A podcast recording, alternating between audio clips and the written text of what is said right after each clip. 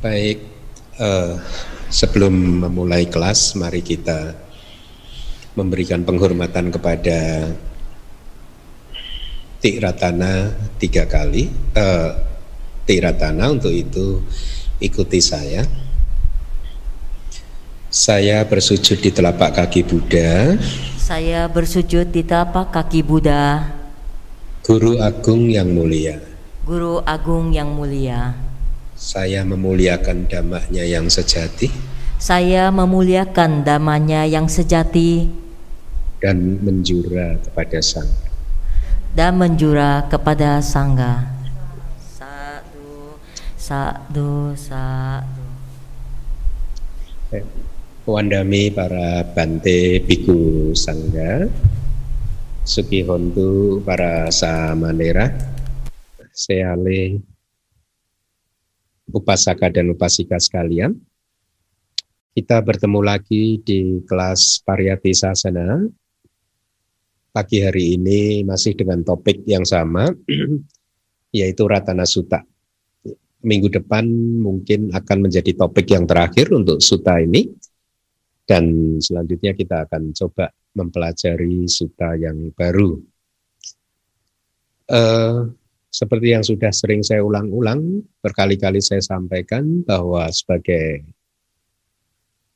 manusia kali ini yang kelahiran yang sangat sulit yang sudah kita dapatkan pada kali ini sebagai manusia, hendaknya kita semua tidak menyia-nyiakan kelahiran yang berharga ini begitu saja, tanpa pernah mengenal kitab suci kita, eh, saya merasa perlu untuk mengulang-ulang menekankan ini terus karena saya kadang merasa mendapatkan kesan bahwa di kalangan Buddhis itu penghargaan terhadap kitab suci itu di mata saya ya.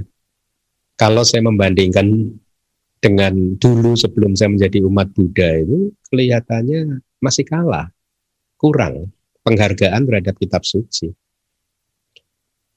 minat untuk mempelajari kitab suci juga masih kurang. Kalau dibandingkan dengan saya, apa yang saya peluk dulu sebelum menjadi umat Buddha, bagaimana kami dulu itu menghargai dan sangat menghormati, menyucikannya, benar-benar mensucikannya gitu. Kalah kita. Itulah mengapa saya harus terus-menerus mengulang-ulang gitu ya. Mungkin juga karena uh, dari dulu juga banyak ditekankan bahwa Dharma itu ada di mana-mana, tidak hanya ada di kitab suci. Jangan melekat kepada kitab suci, sehingga akhirnya mengartikannya secara keliru. Kalau kita menomorsatukan kitab suci, bukan berarti kita melekat kepada kitab suci. Yang dikatakan melekat kepada kitab suci itu adalah tes atau ujiannya gampang. Kalau kita ini melekat kepada kitab suci, maka ketika ada yang menjelek-jelekan kitab suci kita, kita akan marah. Itu tesnya seperti itu. Marah atau merasa tidak nyaman di dalam hati kita, jengkel, meskipun tidak kita ledakan, tidak kita luapkan, tetapi ada perasaan yang tidak nyaman di dalam hati kita. Nah itu efek, itu adalah efek dari melekat kepada kitab suci. Tetapi kalau kita menomorsatukan kitab suci, mempopulerkan kitab suci, mempromosikan terus kitab suci, dan kemudian kalau ada orang yang tidak setuju atau ada orang yang bahkan mungkin menjelek-jelekan kitab suci dan kita masih tetap tersenyum, maka itu tidak melekat. Jadi jangan disalahartikan bahwa yang eh, menjunjung tinggi kitab suci itu melekat kepada kitab suci tidak. Menjunjung tinggi dalam arti menghormati itu bagus gitu. Jadi tesnya itu seperti itu ya. Nah kelahiran sebagai manusia harusnya tidak disia-siakan begitu saja ya. Eh, sangat dis, eh, rugi sesungguhnya kita kalau di dalam kelahiran yang sulit didapatkan ini kita sama sekali tidak meningkatkan bonding kita kepada kitab suci tidak meningkatkan rasa ketertarikan kepada kitab suci, kita akan rugi. Masalahnya akan berbeda kalau pembelajaran kitab suci belum ada di Indonesia. Sekarang kan sudah ada, pembelajaran kitab suci sudah ada. Jadi kalau Anda tidak memanfaatkan kesempatan ini ya rugi. Ya rugi. Dalam artian eh, bondingnya tidak dipererat dengan kitab suci gitu ya. Karir spiritualnya belum tentu meningkat ya karena yang bisa menjamin peningkatan karir spiritual itu kan kalau kita berpraktek berlatih dengan mengikuti petunjuk yang ada di dalam kitab suci ya. Uh, oh. Kok bisa ini sendiri ya? Maaf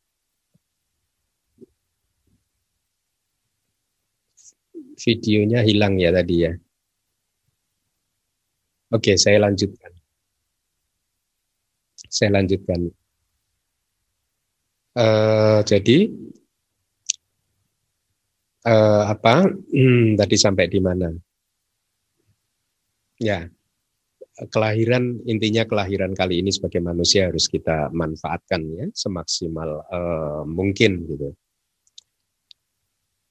Baik, untuk uh, selanjutnya saya akan meminta petugas untuk membacakan sutanya terlebih dahulu dan nanti akan saya uh, jelaskan penjelasan di kitab komentar. Wandami Bante. Ratana Sutta KN 5.13 Diskursus tentang permata-permata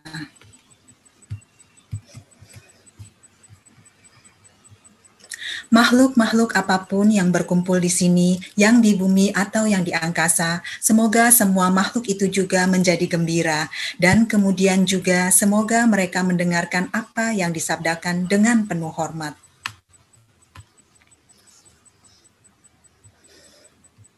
Oleh sebab itu, Wahai para makhluk, silakan kalian semua mendengarkannya. Pancarkanlah cinta kasih kepada umat manusia yang siang malam telah memberikan persembahan kepadamu. Karena itu, lindungilah mereka dengan setulus hati.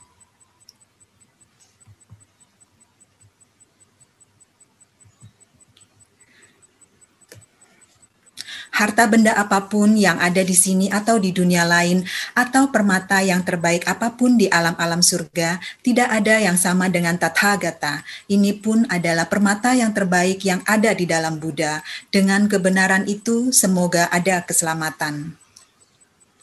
Kehancuran, tidak adanya nafsu, keabadian yang terbaik yang Sakyamuni telah mendapatkannya, telah terkonsentrasi, tidak ada apa pun yang sama dengan Dhamma tersebut. Ini pun adalah permata yang terbaik yang ada di dalam Dhamma. Dengan kebenaran itu, semoga ada keselamatan.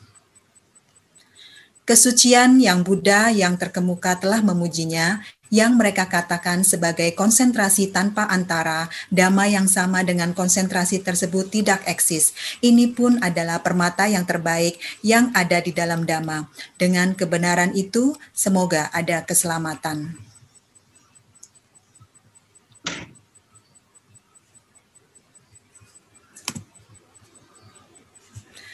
Delapan individu yang dipuji oleh orang-orang baik adalah empat pasang individu ini. Delapan individu tersebut adalah siswa-siswa Buddha yang pantas menerima persembahan. Dana yang dipersembahkan kepada mereka memiliki buah yang besar. Ini pun adalah permata yang terbaik yang ada di dalam sangga. Dengan kebenaran itu, semoga ada keselamatan. Mereka yang berjuang dengan baik, dengan batin yang kukuh, yang tanpa tanpa nafsu di dalam ajaran Gotama, mereka telah mencapai pencapaian, menyelam ke keabadian, menikmati kesentosaan yang didapatkan gratis. Ini pun adalah permata yang terbaik yang ada di dalam sangga. Dengan kebenaran itu, semoga ada keselamatan seperti pilar pintu gerbang yang ditanam di bumi akan menjadi tidak terguncang oleh empat angin. Demikian juga aku mengatakan orang yang berbudi luhur yang sepenuhnya melihat kebenaran mulia. Ini pun adalah permata yang terbaik yang ada di dalam sangga. Dengan kebenaran itu semoga ada keselamatan. Mereka yang memahami dengan jelas kebenaran mulia yang diajarkan dengan baik oleh orang yang memiliki kebijaksanaan yang dalam, walaupun mereka lalai, mereka tidak mengambil kehidupan yang kedelapan. Ini pun adalah permata yang terbaik yang ada di dalam sangga. Dengan kebenaran itu, semoga ada keselamatan. Bersamaan dengan pencapaian melalui penglihatan, tiga dhamma pasti ditinggalkan, Sakaya Diti, Wicikica, dan Sila Batak. Kesucian yang Buddha yang terkemuka telah memujinya, yang mereka katakan sebagai konsentrasi tanpa antara, dhamma yang sama dengan konsentrasi tersebut tidak eksis. Ini pun adalah permata yang terbaik yang ada di dalam dhamma. Dengan kebenaran itu, semoga ada keselamatan. Delapan individu yang dipuji oleh orang-orang baik adalah empat pasang individu ini. Delapan individu tersebut adalah siswa-siswa Buddha yang pantas menerima persembahan. Dana yang dipersembahkan kepada mereka memiliki buah yang besar. Ini pun adalah permata yang terbaik yang ada di dalam sangga. Dengan kebenaran itu, semoga ada keselamatan. Mereka yang berjuang dengan baik dengan batin yang kukuh, yang tanpa nafsu di dalam ajaran Gotama, mereka telah mencapai pencapaian, menyelam ke keabadian, menikmati kesentosaan yang didapatkan gratis. Ini pun adalah permata yang terbaik yang ada di dalam sangga. Dengan kebenaran itu, semoga ada keselamatan seperti pilar pintu gerbang yang ditanam di bumi akan menjadi tidak tergoncang oleh empat angin. Demikian juga aku mengatakan orang yang berbudi luhur yang sepenuhnya melihat kebenaran mulia, ini pun adalah permata yang terbaik yang ada di dalam sangga. Dengan kebenaran itu semoga ada keselamatan. Mereka yang memahami dengan jelas kebenaran mulia yang diajarkan dengan baik oleh orang yang memiliki kebijaksanaan yang dalam, walaupun mereka lalai, mereka tidak mengambil kehidupan yang kedelapan. Ini pun adalah permata yang terbaik yang ada di dalam sangga. Dengan kebenaran itu, semoga ada keselamatan. Bersamaan dengan pencapaian melalui penglihatan, tiga dhamma pasti ditinggalkan, Sakaya Diti, Wicikica, dan Silabata. Dia juga terbebas dari empat apaya dan tidak mampu untuk melakukan enam jenis kejahatan. Ini pun adalah permata yang terbaik yang ada di dalam sangga. Dengan kebenaran itu, semoga ada keselamatan. Bagaikan pohon-pohon yang pucuknya berbunga pada bulan per pertama musim panas, begitu juga ajaran tertinggi yang menuju ke nibana ini diajarkan untuk tujuan tertinggi. Permata tak ternilai ini ada di dalam sangga. Dengan kebenaran ini semoga ada kedamaian yang luar biasa, yang maha mengetahui, sang pemberi yang luar biasa dan sang pembawa kesempurnaan telah membabarkan ajaran yang luar biasa. Permata tak ternilai ini ada di dalam Buddha. Dengan kebenaran ini semoga ada kedamaian. Dengan musnahnya kama lampau, tidak ada kama baru yang dihasilkan, maka pikiran pun tak melekat pada kelahiran di masa depan. Mereka telah menghancurkan benih-benih tumibal lahir. Nafsu-nafsu tidak lagi muncul dan para bijaksana itu pergi. Sama seperti lampu ini, permata tak ternilai ini ada di dalam sangga.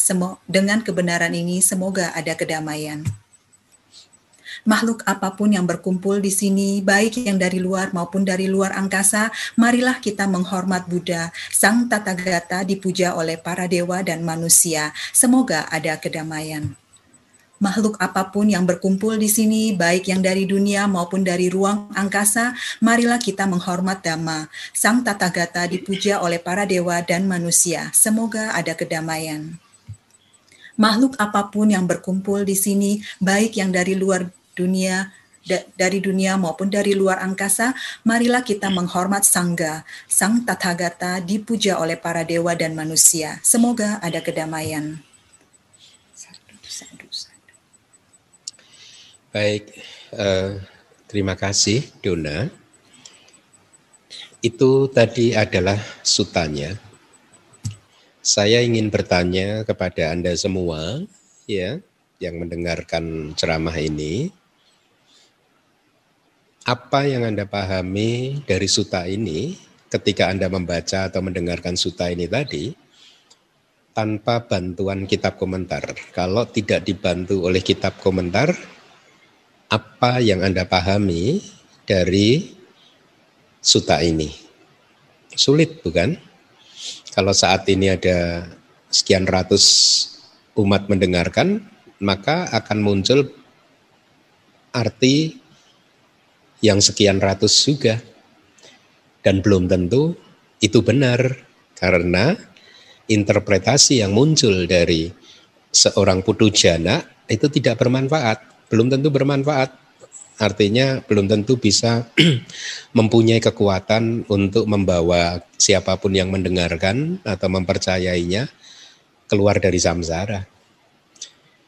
Dan itulah mengapa kita membutuhkan penjelasan dari kitab uh, komentar ya. Saya harap dari semua suta yang sudah saya sampaikan yang semuanya ada di YouTube DBS Anda sudah mulai bisa mendapatkan satu kesimpulan bahwa tidak mungkin bisa mempelajari suta pitaka tanpa bantuan kitab komentar ya.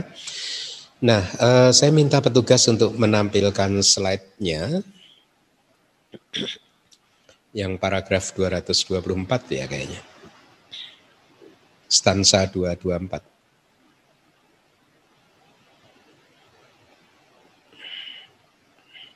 Hmm? Tolong ditampilkan slide-nya.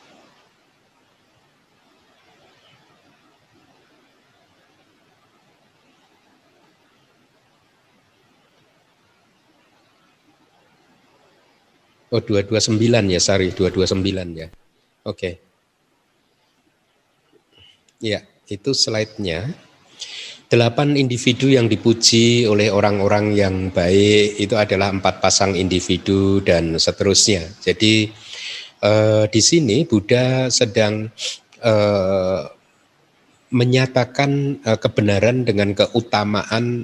Eh, jadi begini, kalau di stansa yang sebelumnya yang sudah kita pelajari di kelas yang sebelumnya, Buddha menyatakan kebenaran, ya, saca waca, dengan kekuatan maga dhamma, yaitu jalan, ya yang sering Anda baca, yang sering menjadi aspirasi Anda dengan mengucapkan semoga jasa kebajikan ini bisa menjadi pendukung untuk pencapaian maga jalan ya.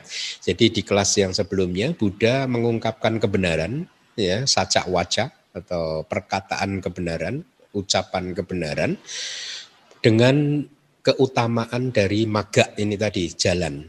Nah, sekarang di stansa yang 229 ini Buddha mengatakan pertama Anda lihat ada kata delapan individu. Dengan kata-kata delapan individu ini Buddha mulai berbicara tentang keutamaan dari permata sangga ya permata sangga atau sangga ratana itu ya. Nah, individu yang dimaksud dengan individu di sini adalah makhluk ya atau bahasa palinya sata gitu. Sedangkan delapan ya itu e, mencakup empat individu yang sudah memasuki arus atau dengan kata lain empat individu yang berdiri di atas maga atau empat individu yang berdiri di atas jalan atau bahasa palinya magata pugala ya. Dan juga empat individu yang berdiri di atas buah atau bahasa palinya palata pugala ya. Jadi delapan individu itu terdiri dari empat individu yang berdiri di atas jalan atau maga dan juga empat individu yang berdiri di atas buah atau palak ya. Nah, e, untuk memahami ini Anda harus memahami e, abidama sesungguhnya. Kalau di abidama di dalam proses kognitif pencapaian jalan itu dijelaskan. Jadi akan mendapatkan gambaran. Kira-kira sebenarnya maga dan pala ini adalah e, secara singkat maga dan pala atau jalan dan buah ini adalah nama untuk kesadaran, cita ya. Usianya itu hanya satu momen saja ya satu momen kesadaran yang usianya sangat singkat sekali itu seperti satu per satu triliun detik begitu ya. Jadi empat individu yang berdiri di atas jalan itu usianya ya satu per satu triliun detik itu saja. Tetapi empat individu yang berdiri di atas buah usianya bisa bisa bisa bisa lebih dari satu per satu triliun detik uh, tergantung pada uh, pencapaian dari uh, apakah dia mampu mencapai uh, pencapaian yang lebih tinggi atau maga yang lebih tinggi gitu. Bisa berlangsung selama bahkan satu kehidupan, dua kehidupan, tiga kehidupan atau bahkan tujuh kehidupan atau lebih begitu ya. Nah, eh, itu adalah delapan. Maka dikatakan empat itu akhirnya kalimat Buddha empat pasang individu ini, gitu ya. Kemudian ada itu adalah siswa-siswa Buddha yang pantas menerima persembahan gitu dan eh, seterusnya gitu ya. Delapan individu ini di baris yang pertama itu lihat adalah individu yang dipuji oleh orang-orang yang baik. Dipuji oleh orang-orang yang baik itu bahasa palinya sapurisa S A P P U R I S A Sapurisa bisa diterjemahkan menjadi orang yang berbudi luhur atau orang yang saleh gitu ya. Nah, jadi mereka-mereka ini yang memuji orang yang berbudi luhur. Kalau orang yang tidak berbudi luhur belum tentu memuji, gitu ya, sama gitu. Kalau orang yang berbudi luhur mungkin memuji Anda yang tekun mempelajari kitab suci, tetapi kalau yang tidak berbudi luhur juga belum tentu memuji Anda sebagai orang yo kenapa sih terlalu ini sama kitab suci misalkan seperti itu ya. Nah, orang-orang yang baik yang lainnya itu adalah dipuji oleh para Buddha, oleh Paceka Buddha, oleh para sawaka, sawaka itu murid-murid Buddha ya, oleh para dewa dan juga oleh para manusia. Kenapa demikian? Karena mereka dipuji karena mereka memiliki keutamaan berupa sila, samadhi dan panya ya. Karena mereka ini kan Arya kan ya minimal sotapana kan.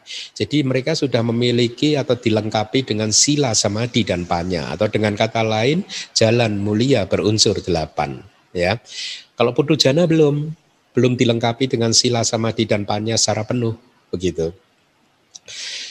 Uh, kitab komentar memberikan uh, perumpamaan yang cukup indah ya. Seperti halnya bunga-bunga yaitu misalkan bunga cempaka, bunga wakula yang berwarna-warni serta harum ya.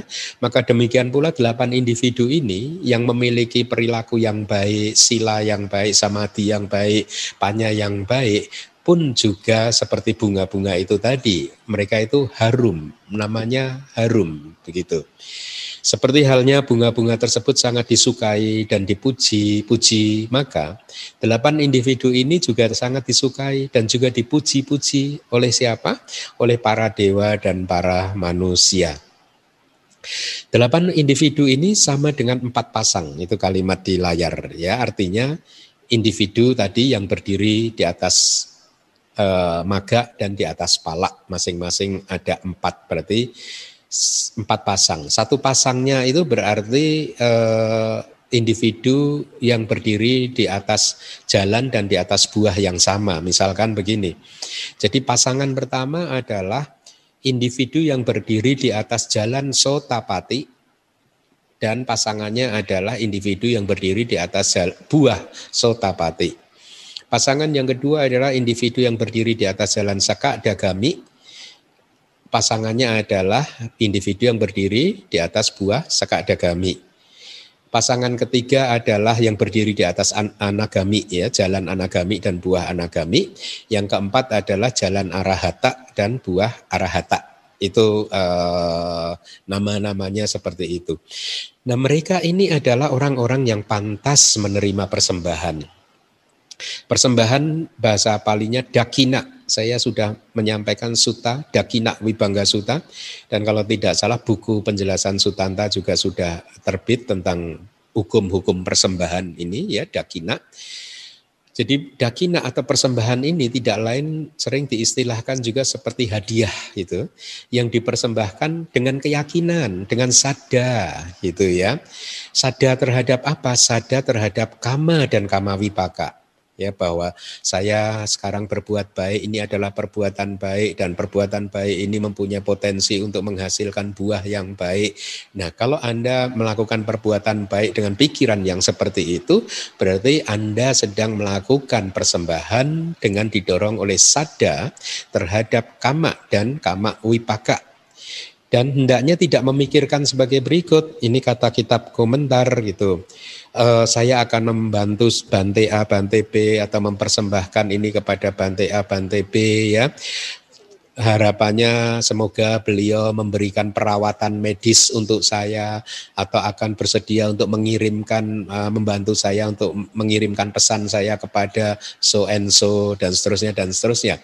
Jadi bukan persembahan yang dipersembahkan dengan mempunyai maksud dan tujuan yang bersifat duniawi. Ya, tapi lebih pada uh, maksud yang ditujukan untuk keluar dari samsara ini gitu ya. Itu uh, penjelasannya.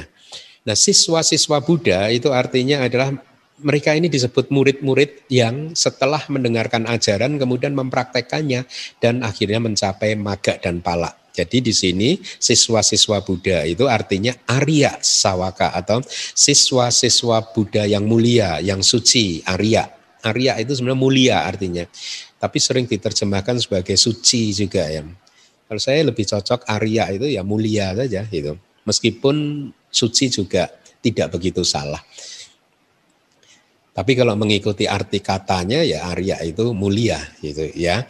Jadi siswa-siswa Buddha yang ada di layar itu artinya uh, secara khusus merujuk kepada Arya Sawaka. Anda tahu nggak arti kata Sawaka murid itu? Sawaka itu berasal dari akar kata yang sama dengan sunati, sunati itu. Ya, su, sa, sawa itu su gitu. Ya, jadi mendengar. Sunati itu seseorang mendengar gitu. Makanya tadi definisi dari siswa-siswa Buddha atau sawaka itu adalah mereka yang setelah mendengarkan ajaran Buddha kemudian dia mempraktekannya kalau dia adalah Arya berarti dia mencapai maga dan pala. Kalau dia putu jana ya dia uh, hanya mempraktekannya tapi belum mencapai maga dan pala gitu. Selanjutnya Dana yang dipersembahkan kepada mereka memiliki buah yang besar. Jadi dana yang dipersembahkan kepada para Arya Sawaka memiliki buah yang besar. Walaupun hanya dana yang sedikit kata kitab komentar, tapi karena telah mencapai kualitas kemurnian persembahan melalui penerimanya, yaitu para Arya, maka dana ini maha pala, memiliki buah yang besar ya di Dakina Wibangga Suta saya sudah menguraikan ini ya bukunya sudah diterbitkan oleh DBS ceramahnya ada di YouTube jadi Anda bisa mendengarkan hukum-hukum yang bekerja di dalam satu persembahan. Nah tadi dikatakan bahwa kenapa berdana kepada Arya itu Arya Sawaka itu berbuah besar? Karena dana Anda atau persembahan Anda itu dimurnikan oleh si penerima.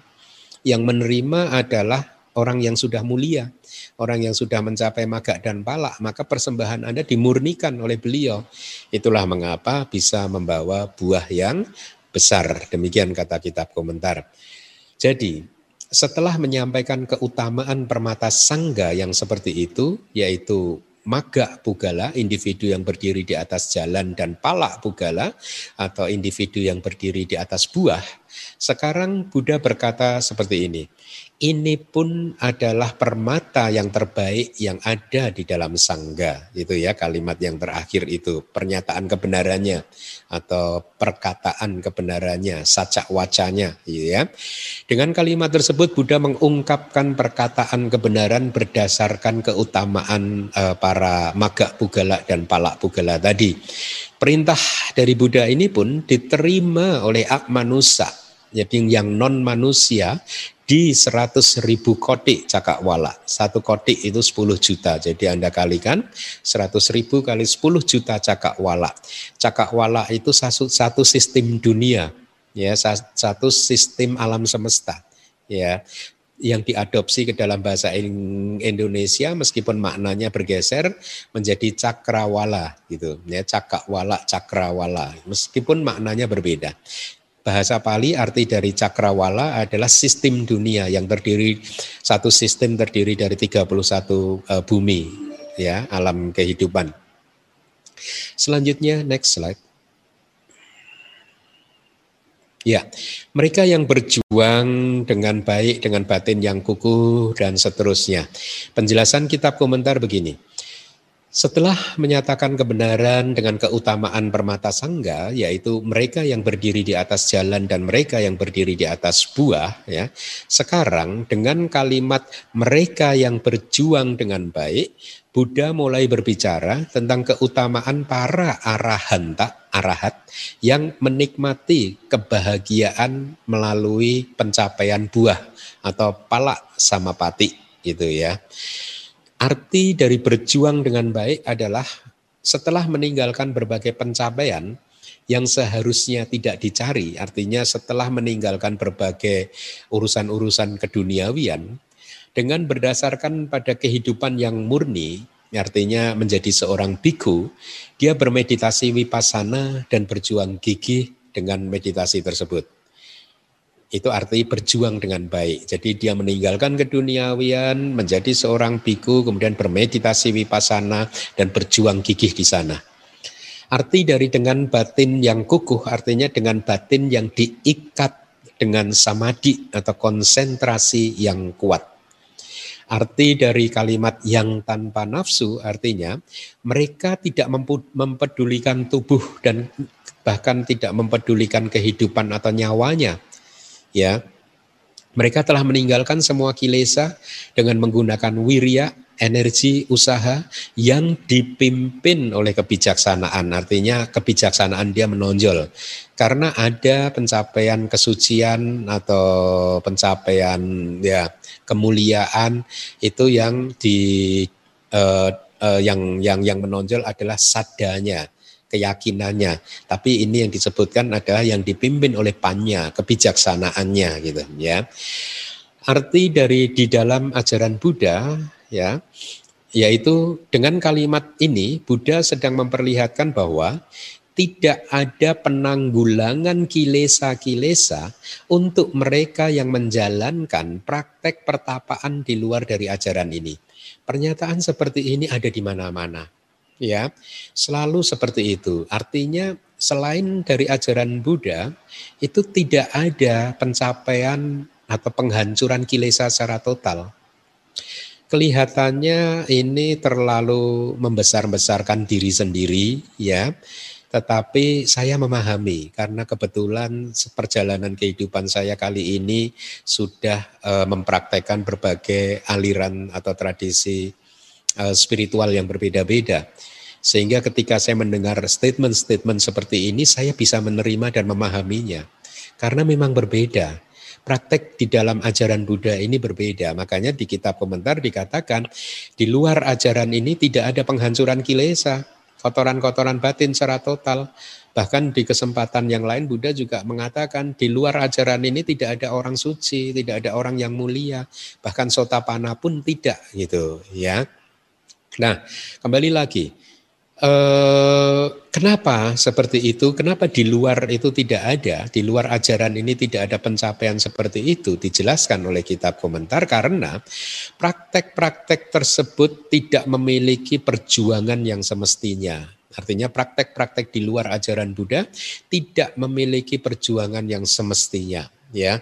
Bagaimana kita harus memurnikan sila bagaimana kita harus meninggalkan keduniawian bagaimana kita harus mengembangkan konsentrasi bagaimana kita harus melihat nama dan rupa hubungan sebab dan akibatnya kemudian melihat muncul dan lenyapnya mereka. Tidak ada yang seperti itu Itulah mengapa saya bisa menerima dan bisa memahaminya karena kebetulan sebelum mengenal ajaran Buddha saya eh, telah terlibat dalam berbagai jenis praktek spiritualisme yang berbeda-beda ya.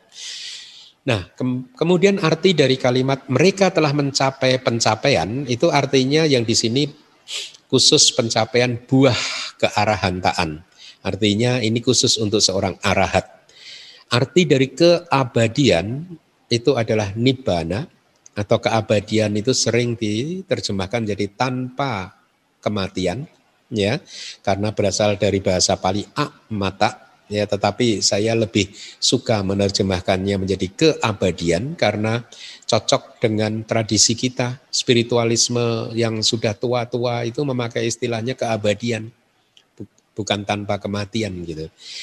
Kemudian ada lagi kalimat gratis ya tadi ya. Ya. menikmati kesentosaan yang didapatkan gratis ya. Lucu ya, ada kalimat gratis ternyata ya.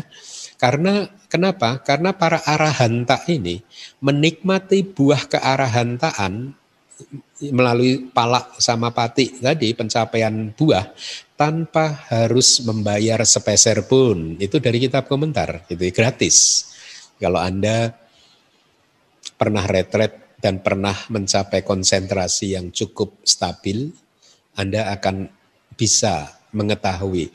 Baru mencapai konsentrasi yang seperti itu saja Anda merasakan kedamaian dan kesentosaan yang sangat lembut apalagi para arahat begitu ya. Jadi Anda Anda bisa bisa mengerti itu bahwa untuk mencapai kedamaian kesentosaan kedamaian hati itu gratis kita tidak perlu membayar apa pun gitu ya Kesentosaan atau nibuti bahasa palinya itu adalah nama untuk pala samapati.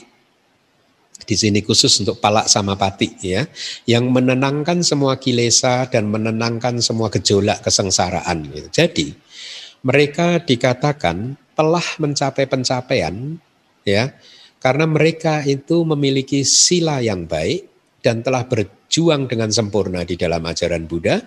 Batinnya sudah stabil karena samadhi yang kuat dan juga tanpa nafsu karena disertai dengan kebijaksanaan. Itu resumenya begitu ya. Jadi setelah menyelami keabadian atau nibbana melalui praktek yang benar ini mereka menikmati kesentosaan yaitu pala sama pati ya. Palak sama pati atau pencapaian buah ini dijelaskan dengan sangat baik di dalam Abhidhamma. Sekali lagi, eh, eh, kalau hal masalah pencapaian meditatif, Abhidhamma menjelaskannya dengan sangat detail, ya, eh, tidak sedetil Sutanta. Jadi intinya palak sama pati itu secara ringkas adalah uh, seorang anagami atau arahat yang menguasai semua jana. Beliau bisa menikmati nibana sewaktu-waktu di dalam kehidupannya dengan memasuki pencapaian buah ini itu ya. Uh, selanjutnya, dengan demikian setelah berbicara tentang keutamaan permata sangga seperti itu tadi, yang merujuk kepada para arahanta yang menikmati palak samapati, sekarang eh, dengan kalimat ini pun adalah permata yang terbaik yang ada di dalam sangga. Buddha membuat perkataan kebenaran berdasarkan pada keutamaan tersebut di atas, gitu ya. Next slide.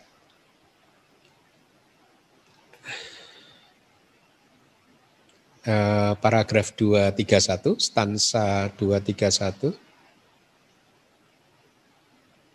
Stansanya dulu, yang 231.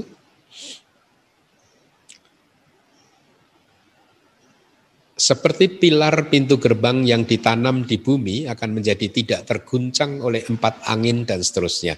Jadi setelah menyatakan keutamaan permata sangga dengan mengacu pada kualitas-kualitas para arahanta seperti di stansa 230 itu tadi, sekarang di stansa 231 dengan kalimat seperti pilar pintu gerbang, Buddha berbicara tentang keutamaan seorang sotapana ya. Pilar pintu gerbang tadi slide yang tadi boleh ditampilkan. yang pilar ya.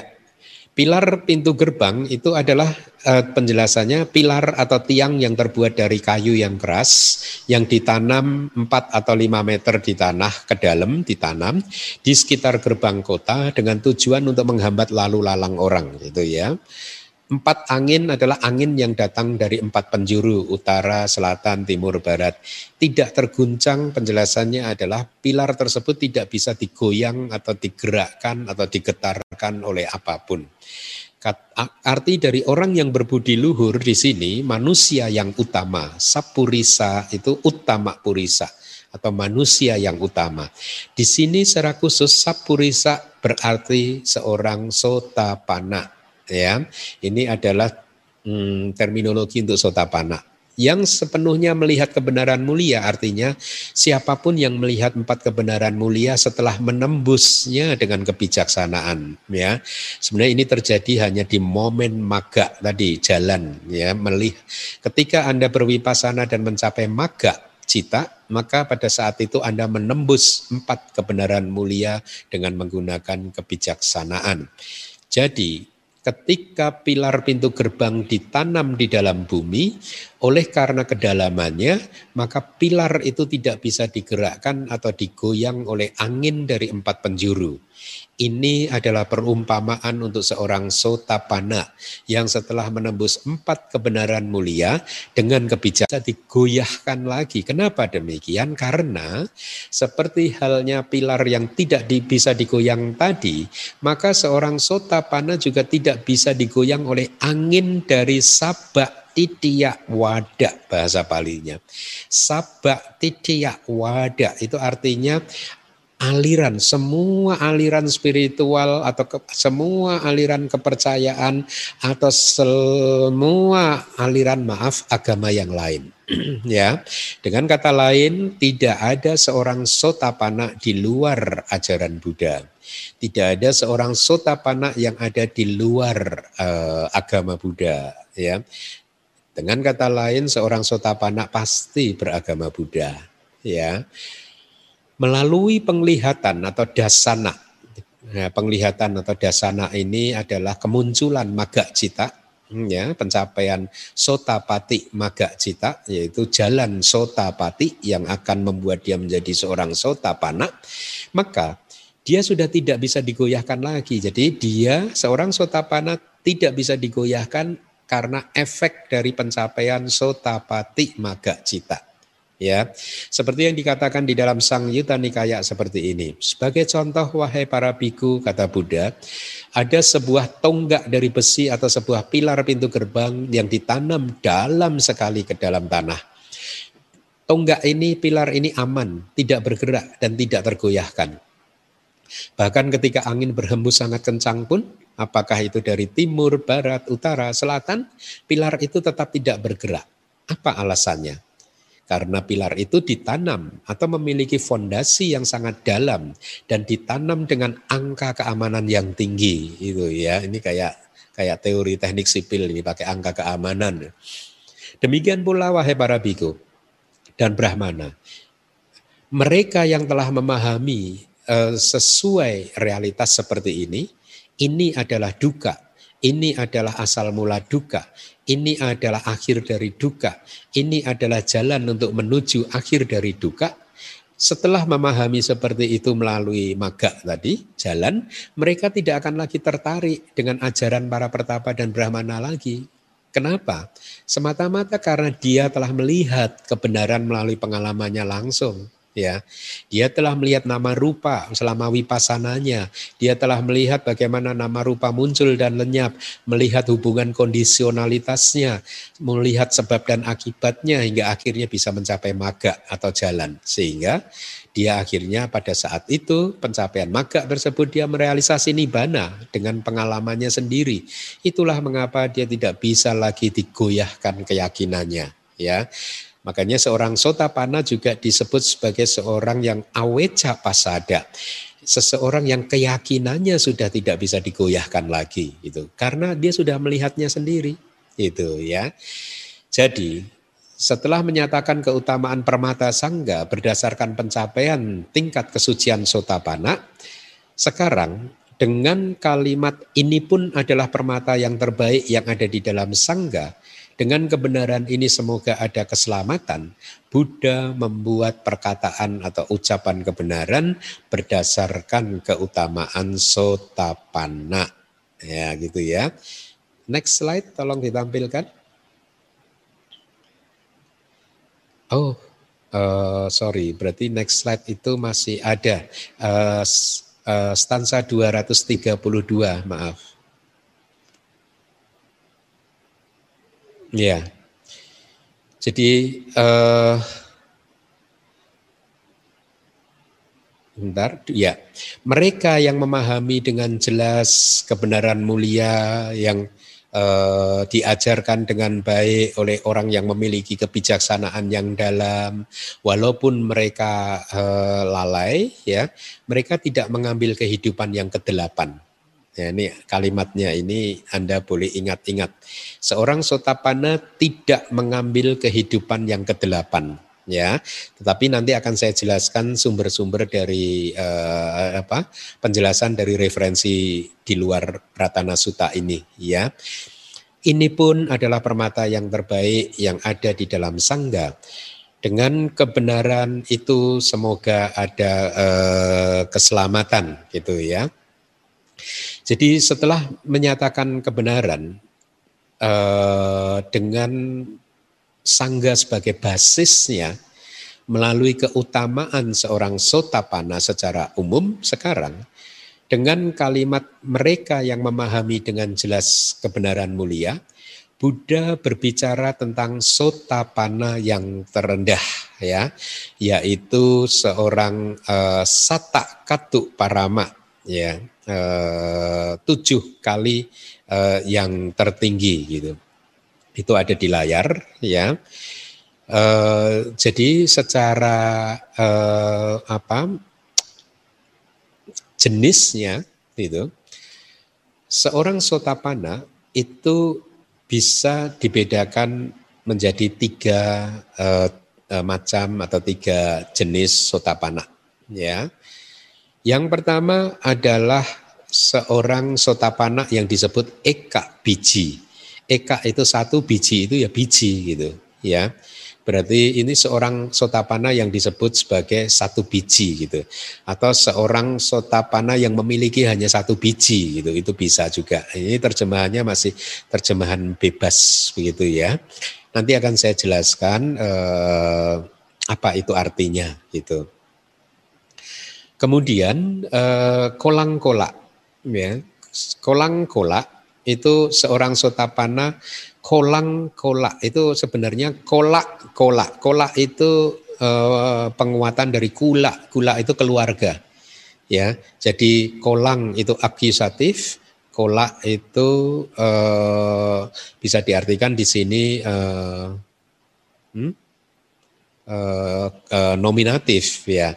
Berarti seorang sotapana yang disebut uh, seorang sotapana yang pergi dari keluarga ke keluarga gitu maksudnya ya. Dari keluarga ke keluarga. Kemudian yang ketiga sata katu parama sata itu tujuh katu itu uh, kali uh, parama itu yang tertinggi berarti seorang sotapana yang disebut sebagai tu, uh, tujuh kali uh, yang tertinggi atau tujuh kali uh, adalah yang tertinggi gitu ya. Jadi ada tiga jenis sotapana ini. Ya, saya akan sampaikan terlebih dahulu penjelasan uh, mulai sekarang uh, mulai saat ini semua penjelasan bukan dari kata-kata uh, Ratana Sutta ya.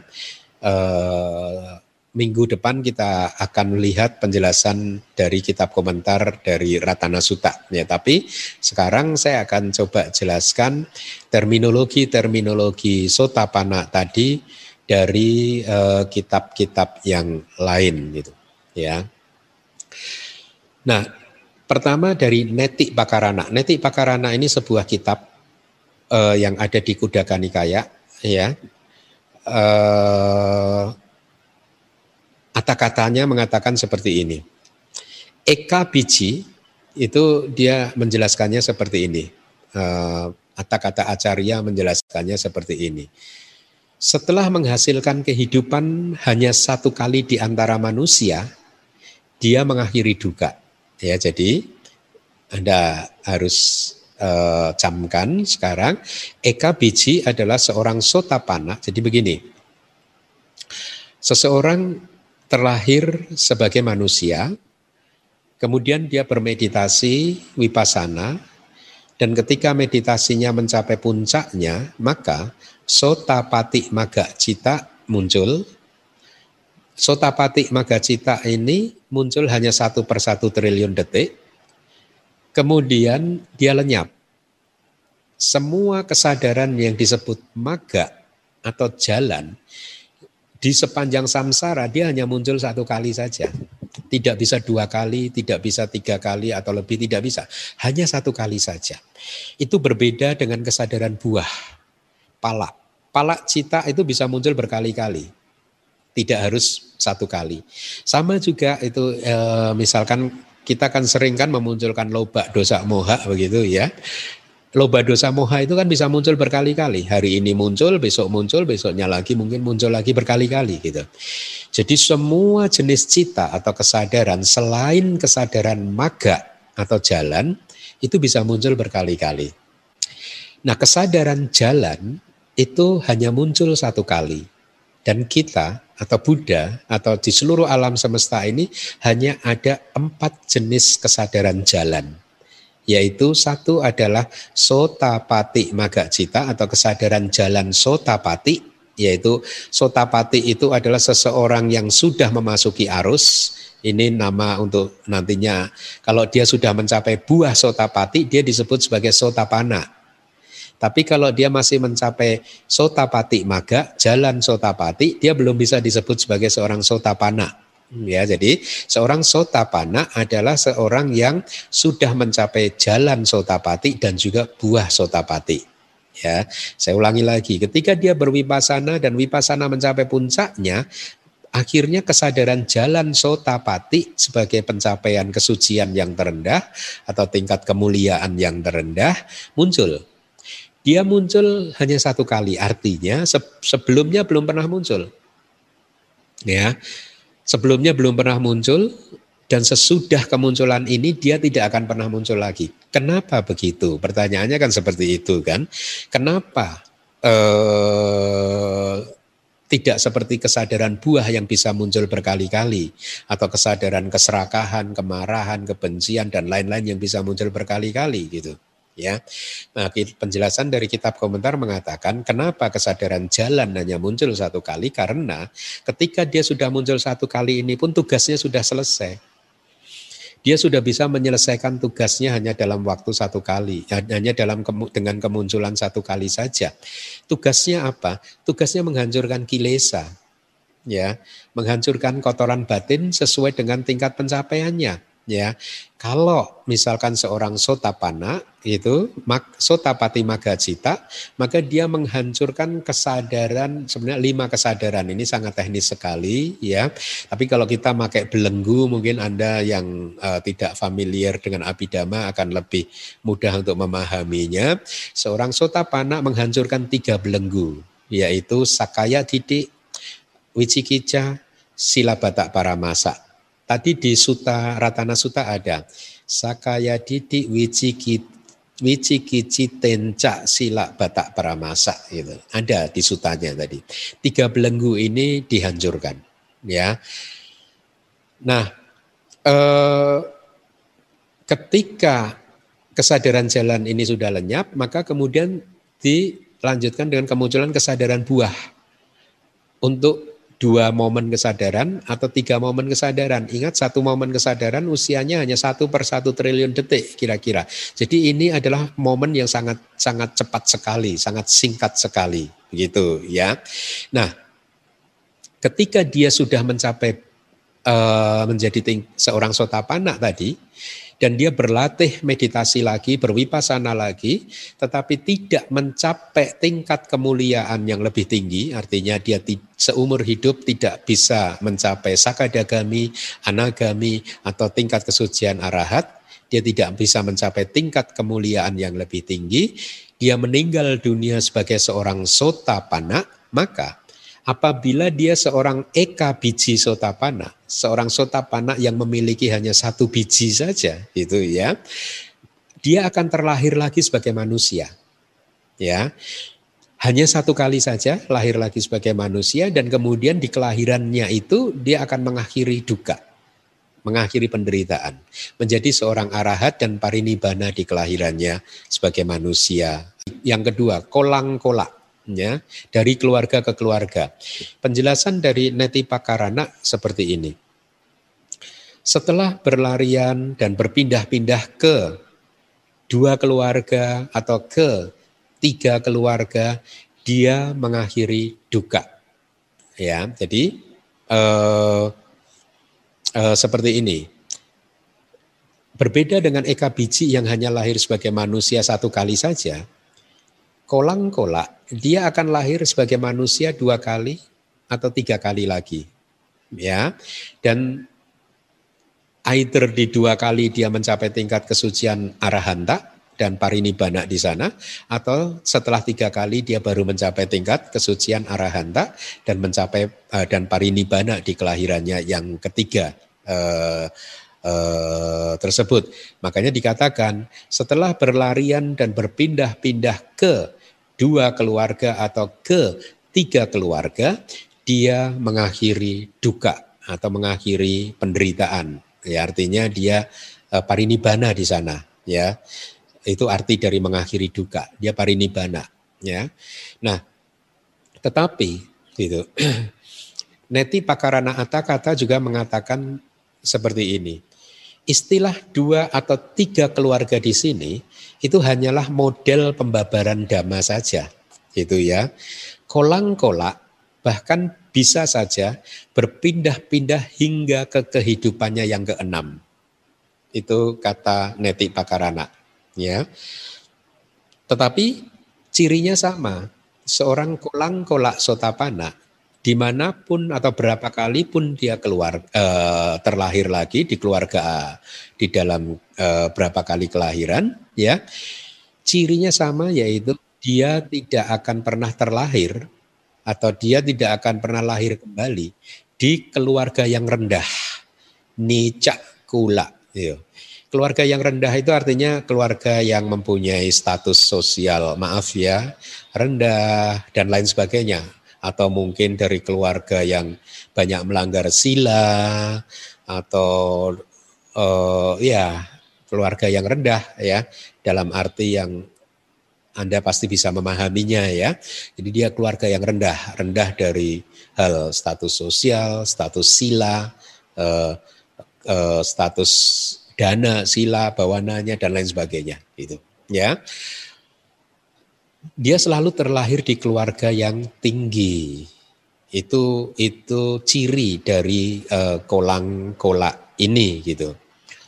Nah, sekarang untuk Sata Katuparama ya. Dia seorang sotapana yang ketiga ini, dia akan lahir kembali tujuh kali di antara para manusia dan dewa. Nah, ini berbeda ya.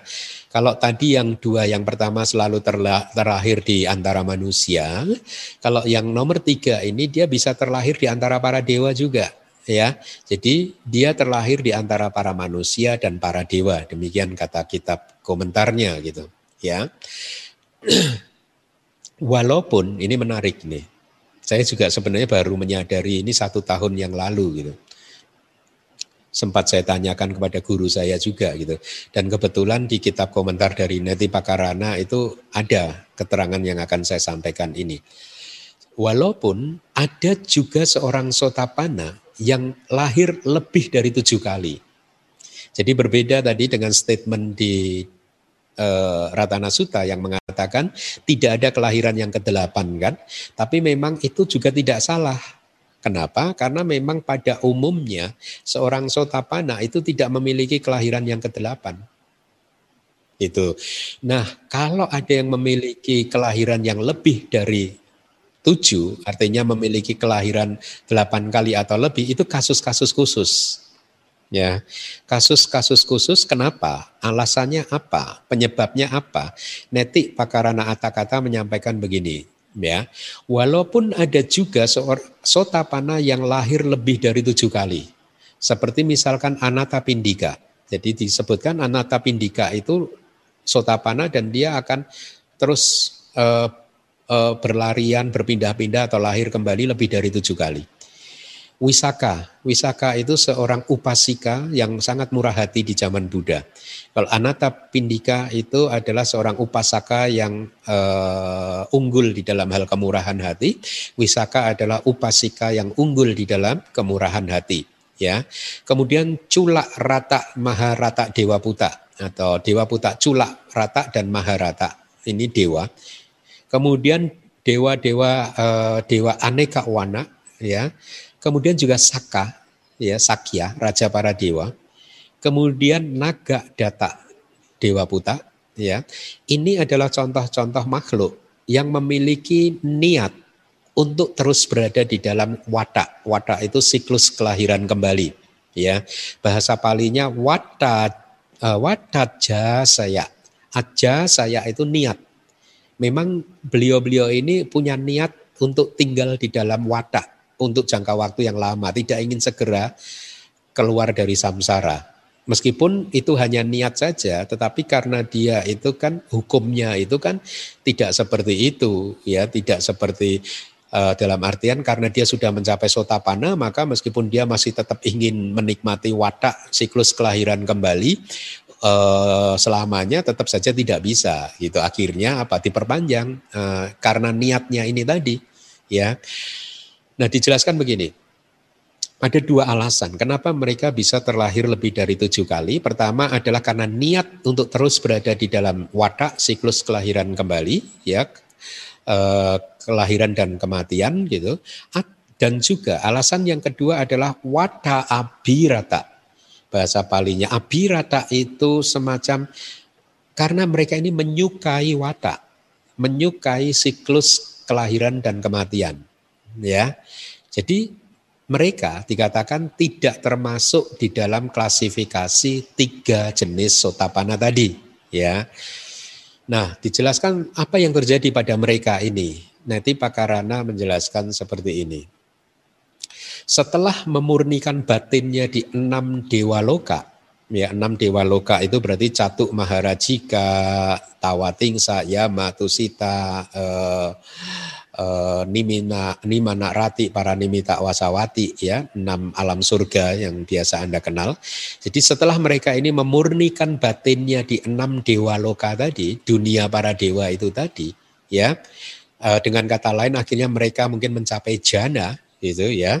Akhirnya mereka lahir di alam Brahma.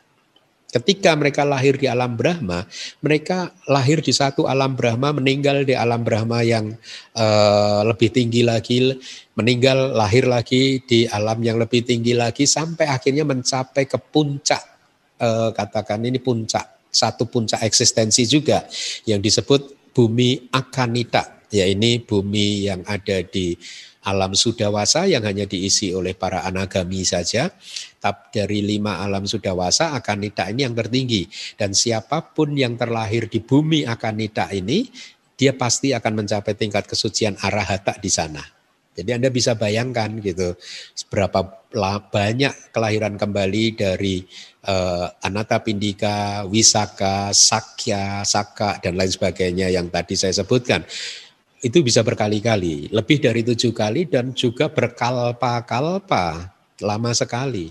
Kenapa? Karena ada dua sebab yang dikatakan di dalam kitab komentar yaitu wata aja saya dan wata birata, yaitu niat untuk terus berada di dalam siklus kelahiran dan kematian dan juga kesenangan atau mereka menyukai siklus kelahiran dan kematian.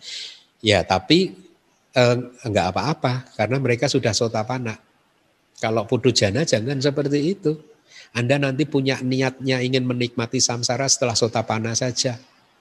Ya, aman karena pasti keluar dari samsara.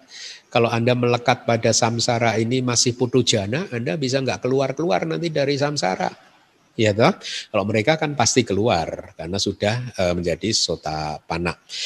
Nah, berkaitan dengan kalimat mereka memurnikan batinnya di enam dewa loka dan akhirnya menjadi seorang arahat dan keluar dari samsara di bumi Akanida ya. Saya sebenarnya pernah membaca bahwa ini terjadi karena sesungguhnya ya.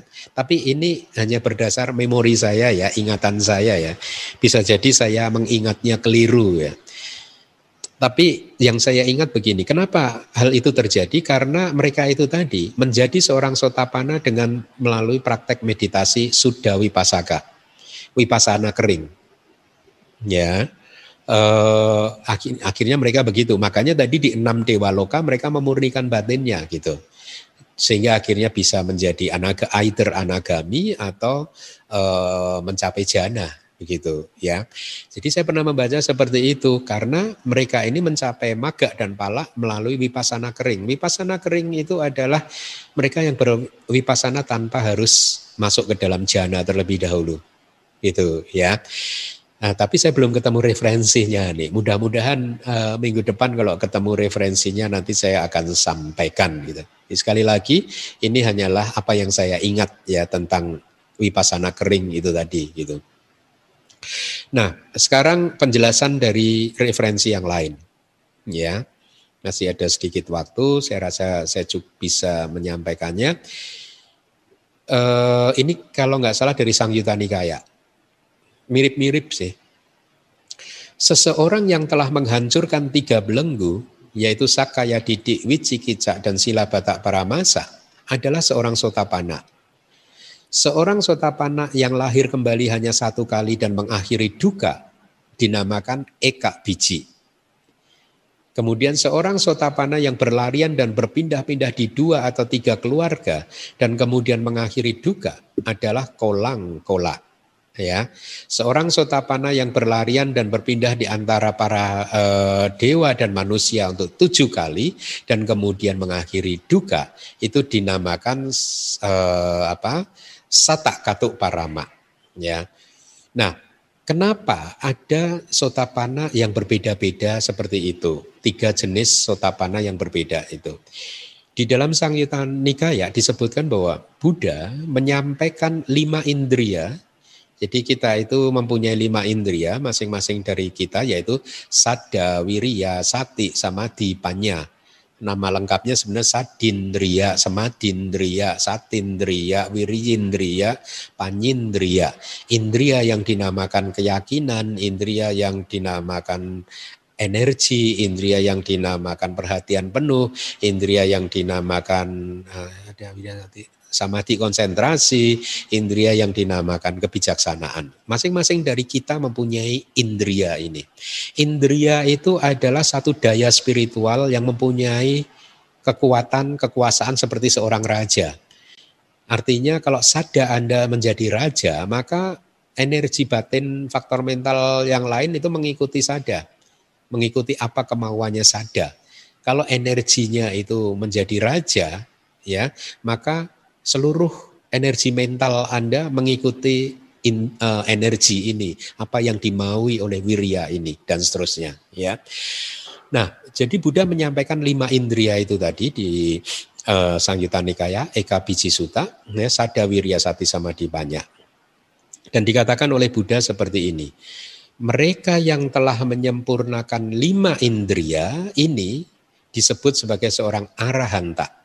Jadi artinya kalau indria-indrianya ini sempurna, udah penuh dengan kekuatan yang penuh, maka seseorang menjadi seorang arahanta. Nah, bagaimana menyempurnakan lima indria melalui praktek wipasana?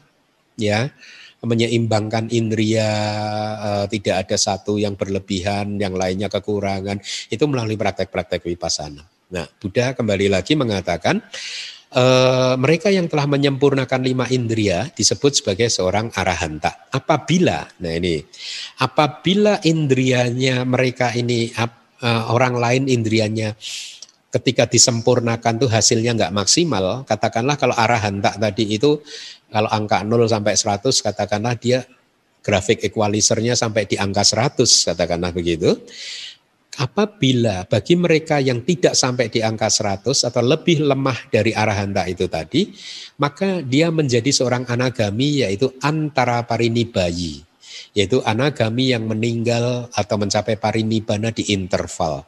Kalau nggak salah saya sudah menyampaikan lima jenis anagami ini ya di Loba Suta atau di mana ada di ceramah saya di YouTube gitu. Saya tidak akan menjelaskannya lagi di sini karena tidak punya cukup waktu. Jadi Anagami itu bermacam-macam. Ada yang ketika masuk terlahir di Sudawasa, beliau mencapai parinibbana di intervalnya. Itu belum sempat mencapai puncak di bumi Akanita, beliau sudah mencapai parinibbana gitu. Atau kalau lebih lemah dari ini, itu akan mereka akan menjadi upak hacak parinibayi dan seterusnya sampai anagami-anagami yang uh, terakhir begitu ya.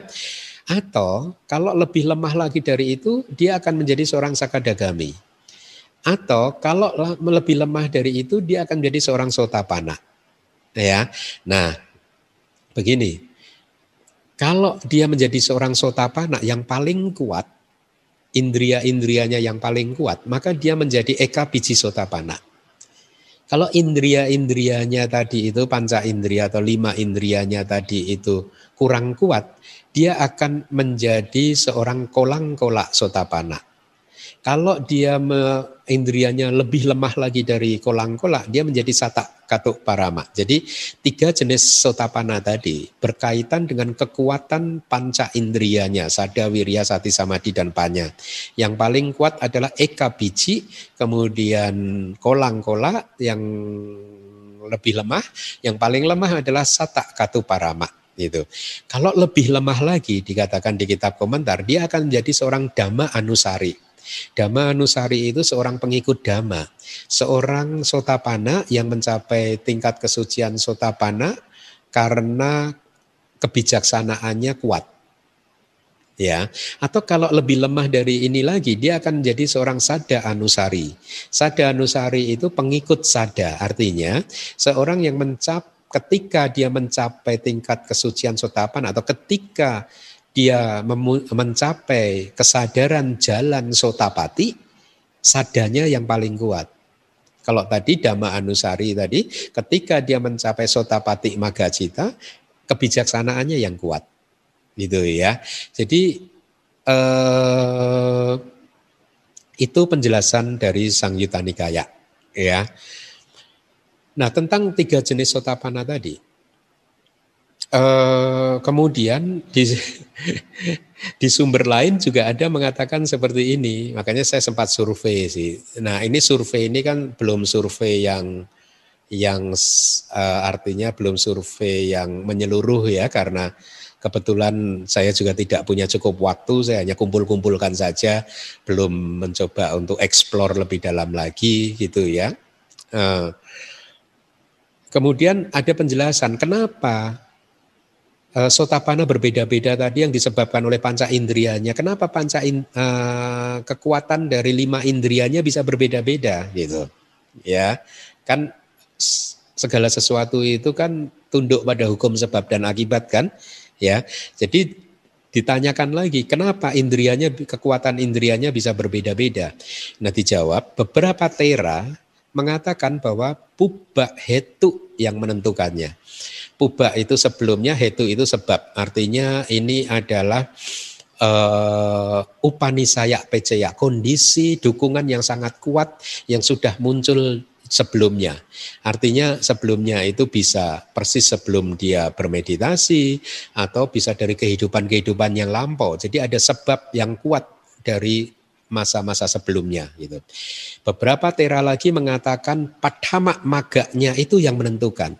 Jalan pertama itu tadi ya sendiri yang menentukan atau jalan sotapati itu sendiri yang menentukan. Beberapa tera lagi mengatakan eh, eh, wipasananya, praktek wipasana dia eh, ketika sudah menjadi seorang sotapana dan dia berjuang untuk mencapai tiga jalan yang di atasnya meskipun gagal tapi kualitas wipasananya itu menentukan itu menentukan apakah dia eka biji, kolang kola atau satak katu parama gitu ya. Nah, eh, ketika Terak mengatakan bahwa pubak hetu atau sebab dari masa lalu itu yang menentukan gitu, eh, penjelasannya adalah begini, upanisaya dukungan yang sangat kuat yang sudah dibuat oleh yang bersangkutan ya eh, sehingga akhirnya bisa memunculkan jalan yang pertama atau jalan sotapati ya. Kalau sebabnya itu kuat dia akan jadi kolang kola kalau kurang kuat akan eh, menjadi uh, sorry eka biji. Kalau kurang kuat kolang kola kalau lemah itu satak katuk parama gitu ya.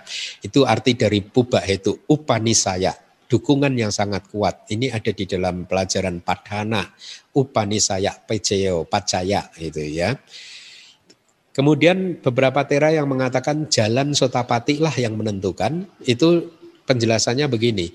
Tergantung pada kecakapan atau ketidakcakapannya eh, ketika dia eh, apa eh, memunculkan jalan sotapati itu tadi gitu ya itu akan menentukan kualitas apakah dia menjadi eka biji sotapana, kolangkola atau satakatuk parama. Kemudian beberapa tera yang lain kan mengatakan tadi tergantung pada wipasana dia untuk pencapaian tiga jalan yang di atasnya gitu. Seandainya wipasana untuk tiga maga dia itu kuat, meskipun dia tidak mencapai sakadagami maga, dia akan menjadi eka biji sotapana. Apabila lebih lemah akan jadi kolang-kola, apabila lemah lagi itu tak katuk parama. Jadi demikian informasi yang bisa saya sampaikan tentang uh, jenis-jenis sotapana. Minggu depan kita akan lihat penjelasan lagi dari Ratana Suta ya mudah-mudahan itu akan menjadi kelas yang terakhir. Uh, untuk kemudian kita bisa belajar suta yang baru. Baik, uh, semoga apa yang saya sampaikan bisa menambah sada Anda terhadap ajaran Buddha dan semoga kebajikan yang sudah Anda lakukan dari awal sampai saat ini bisa menjadi kondisi dukungan yang sangat kuat untuk pencapaian maga, palak, dan nibbana Anda saat Sadu, sadu, sadu. Anumodana Bante atas penjelasan suta yang telah disampaikan kepada kami. Semoga kami semua mendapatkan manfaat tertinggi dari pendengaran dhamma ini. Bagi kalian mita yang membutuhkan slide kelas PS ini dapat mengunduhnya di website DBS www.damawihari.or.id atau ada di tautan pada deskripsi YouTube ceramah kelas PS ini. Selanjutnya kita akan memasuki sesi tanya jawab. Untuk itu, kami akan membacakan tata tertib sesi tanya jawab ini. Saat sesi tanya jawab, bagi kalian mita yang ingin bertanya, dipersilakan klik tanda raise hand. Fitur ini ada di bagian reaction di bagian bawah kanan bagi yang menggunakan komputer dan ada di bagian more bagian menggunakan handphone. Tim yang akan menentukan siapa yang mendapatkan giliran untuk bertanya. Pertanyaan diharapkan sesuai dengan topik ceramah. Bagi yang diperbolehkan bertanya akan di-unmute oleh host jadi kalian minta tidak perlu melakukan apa pun. Kalian minta diperkenalkan untuk memperkenalkan diri dengan menyebutkan nama dan kota atau negara tempat domisili. Dikarenakan adanya keterbatasan waktu, maka harap maklum apabila tidak semua penanya akan mendapatkan giliran. Agar memberikan kesempatan kepada semua kalian minta ingin bertanya, kami mohon agar masing-masing penanya hanya mengajukan satu pertanyaan terlebih dahulu. Uh, saya mohon maaf uh, kepada host di, uh, untuk tulisannya diperbesar karena tidak bisa terbaca dari depan. Oke. Okay. Pertanyaan pertama kami persilahkan kami berikan kesempatan kepada saudara Joni. Kepada saudara Joni kami persilahkan.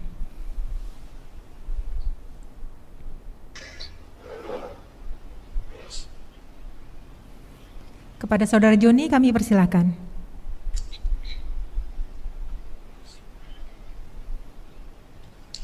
Uh,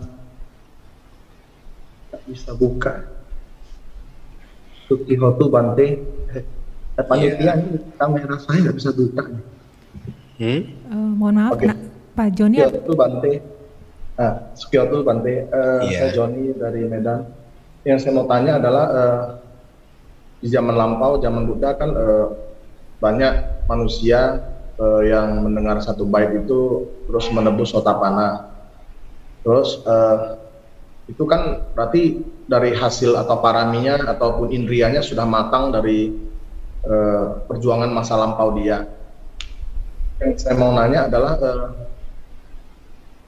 berbedakah uh, sotapana yang melatih macam saat ini kan kalau mau, mau sotapana kan harus meditasi di pasana menebus nama rupa dan nyana-nyana yang lain gitu. Nah, yang sotapana yang mendengar satu bait itu apakah pengetahuannya sama persis atau bagaimana ya? Dan yang seperti itu yang jenis sotapana yang mana nanti dia jadinya yang satu baik ya? uh, gimana gimana mas? Uh, kan di kehidupan uh, sang Buddha itu yang bagian terakhir aja pertanyaan anda bagian oh, terakhir. Yang saya mau tanya itu yang sotapana yang berha yang mendengar satu bait menjadi sotapana itu mendengar satu bait dhamma dari Buddha menjadi sotapana itu pengalaman spiritual dia uh, nyana-nyana yang dia lalui sama nggak ya sama yang meditasi vipassana itu karena yang meditasi meditasi vipassana kan dia menembus nama dan rupa gitu loh.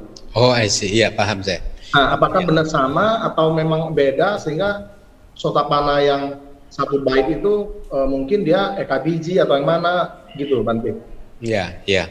Nah, demikian. Uh, Kira-kira kan begini kan, seorang sotapana yang mencapai tingkat kesucian sotapana hanya dengan mendengarkan beberapa baris, misalkan seperti yang kemudian menjadi yang Arya Sariputa itu dulu Upatisa ya.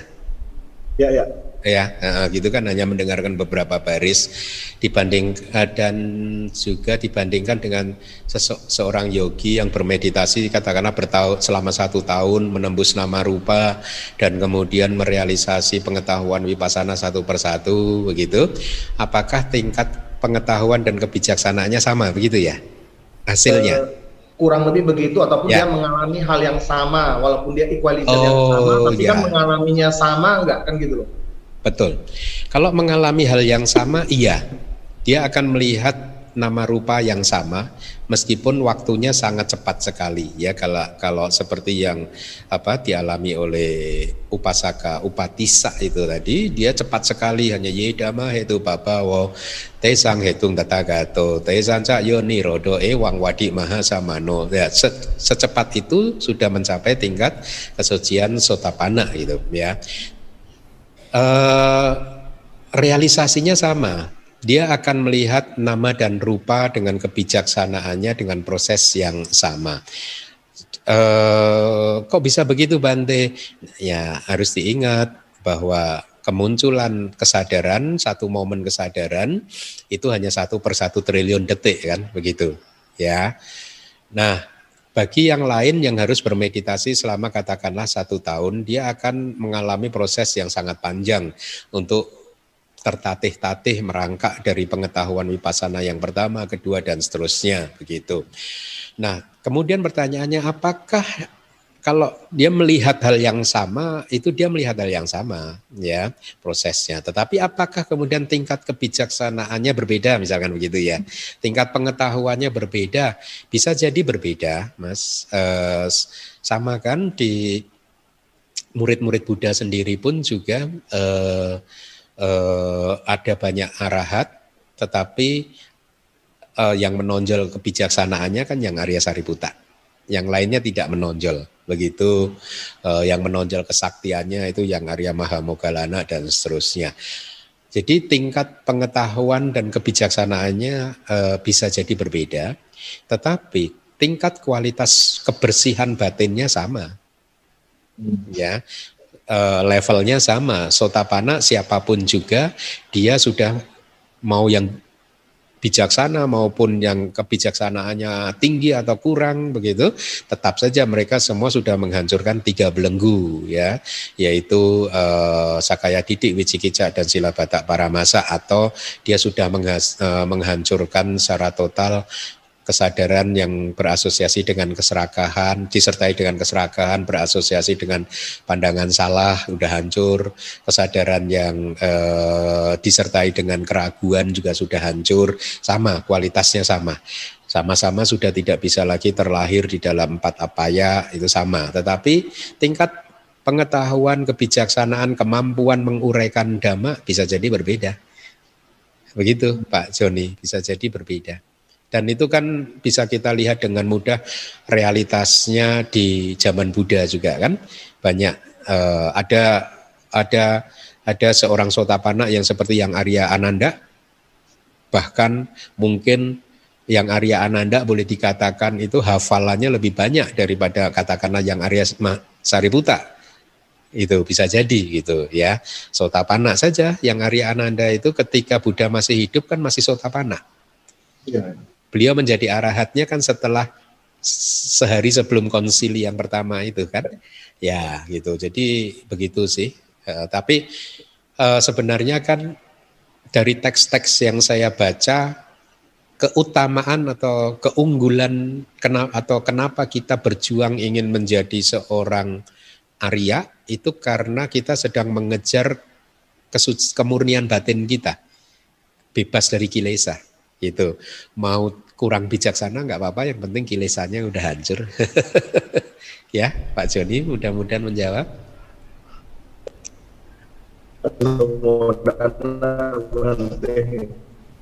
Terima kasih Bante atas penjelasannya. Selanjutnya kesempatan bertanya berikutnya dipersilakan kepada Saudara Jeki Tansil. Kepada Saudara Jeki kami persilakan. Kesempatan bertanya berikutnya kepada Saudara Jeki Tansil. Kepada Saudara Jeki kami. Pandami Bante. Iya. Uh, saya bertanya kan dua minggu kemarin uh, Bante bilang uh, seseorang untuk menjadi seorang sama Sang Buddha harus ber, beraspirasi di depan seseorang sama Sang Buddha. Apakah itu keharusan? Uh, kalau dengan uh, untuk kasusnya bagaimana dengan Buddha yang pertama? Apa ada penjelasannya di kitab suci? Terima kasih Bante. Hmm, Oke, iya iya iya. Uh, iya kalau beraspirasi iya ada delapan syarat kan. Dia harus manusia dan dia yang pertama dia juga harus laki-laki. Kemudian dia menguasai semua jana, dia kemudian dia menguasai semua binya, dia mempunyai kemampuan untuk jadi arahat pada saat itu juga. Dia pernah bertemu dengan Buddha yang masih hidup, ya kemudian dia mengucapkan aspirasinya bahwa dia ingin menjadi Buddha dan itu harus diucapkan di depan Buddha yang masih hidup itu tadi dan yang terakhir adalah Buddha memberikan penegasan ya penegasan bahwa dia akan menjadi Buddha begitu jadi delapan syarat itu kan Uh, itu iya, itu syarat itu wajib. Kalau ditanyakan bagaimana Buddha yang pertama, saya belum pernah membaca karena ini sebenarnya juga keinginan saya. Aduh, keinginan saya untuk menerjemahkan kitab itu banyak, itu besar sekali.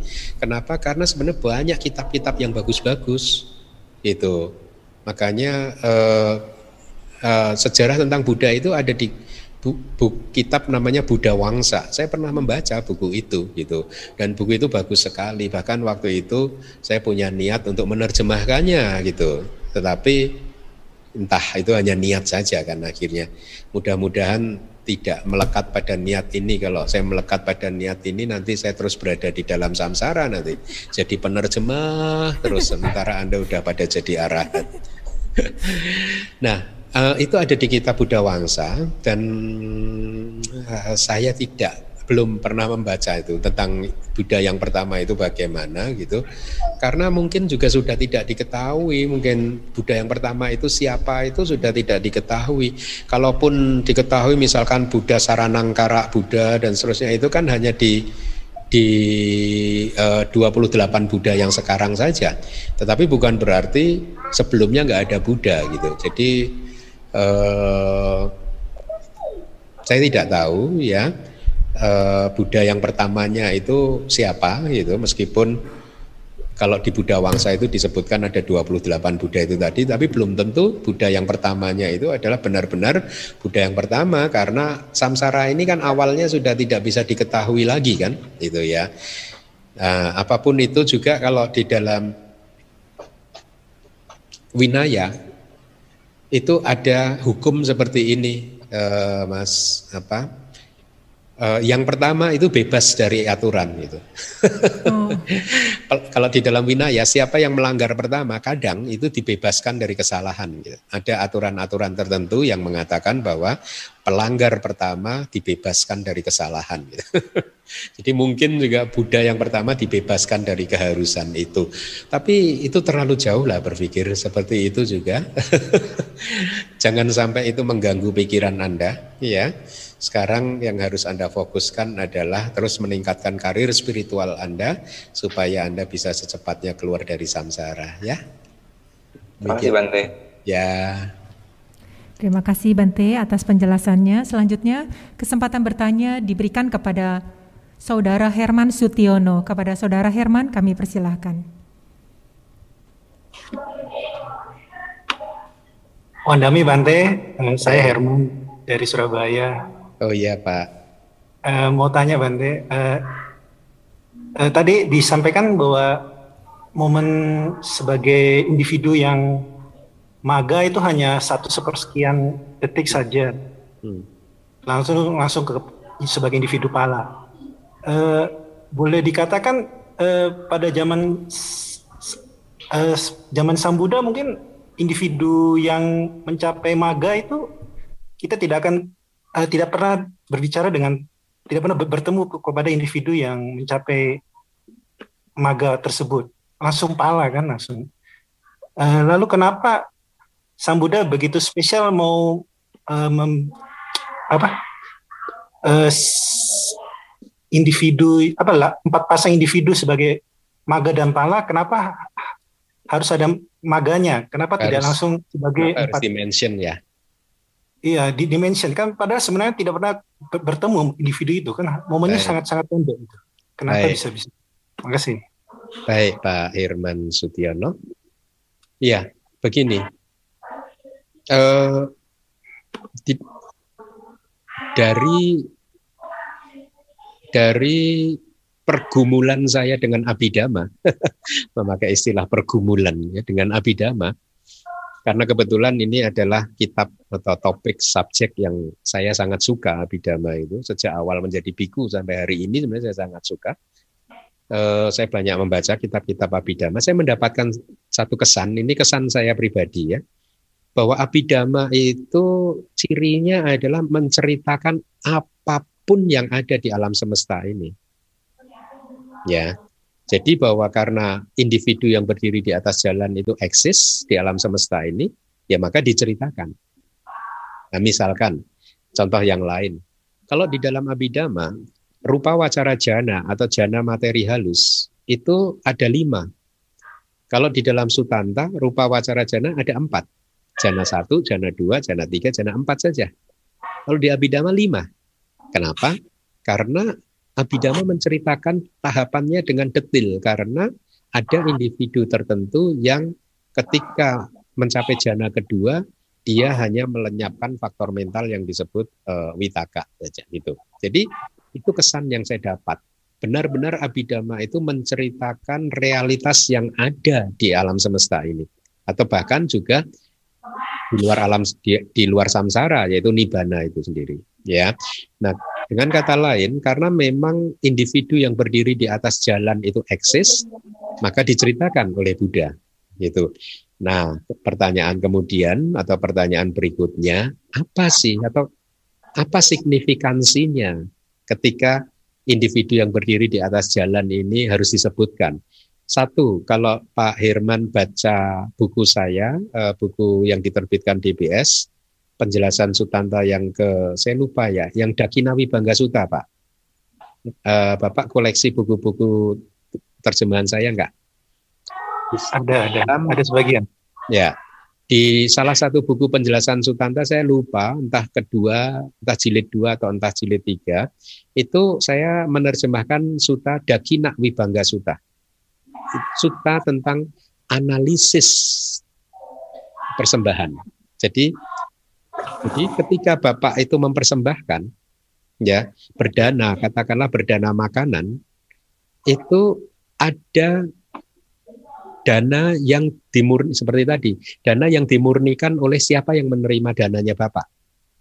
Ya artinya gini Pak, Bapak berdana makanan satu piring kepada kucing dan berdana satu piring makanan kepada manusia, dan berdana makanan kepada sotapana hasilnya berbeda-beda.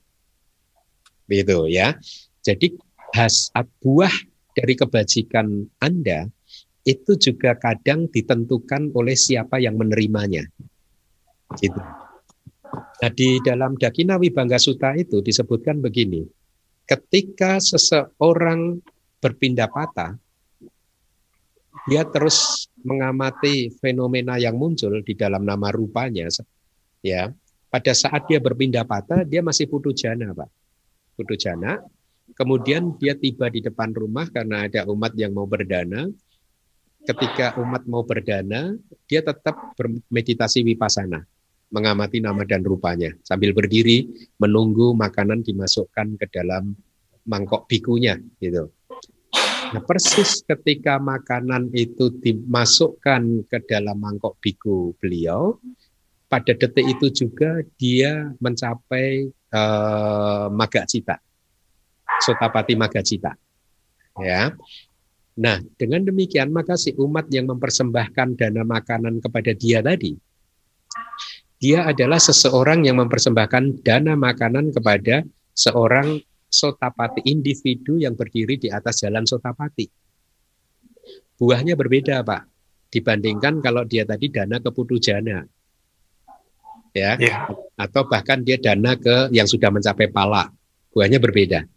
Jadi Buddha sedang uh, menceritakan tentang hukum yang bekerja di dalam satu persembahan atau dengan kata lain hukum karmanya gitu ya uh, begitu jadi dengan cara yang sama juga harus dipahami ketika seorang sotapana sedang berpindah patah, kemudian ada umat dana, ketika dia mau dana dia berwipa, uh, seorang sotapana atau biku sotapananya ini berwipasana, dan ketika makanannya itu masuk ke mangkok bikunya, dia mencapai tingkat kesuci, uh, dia mencapai kesadaran jalan sakadagami, maka umat tadi berdana kepada individu yang berdiri di atas jalan sakadagami buahnya berbeda lagi.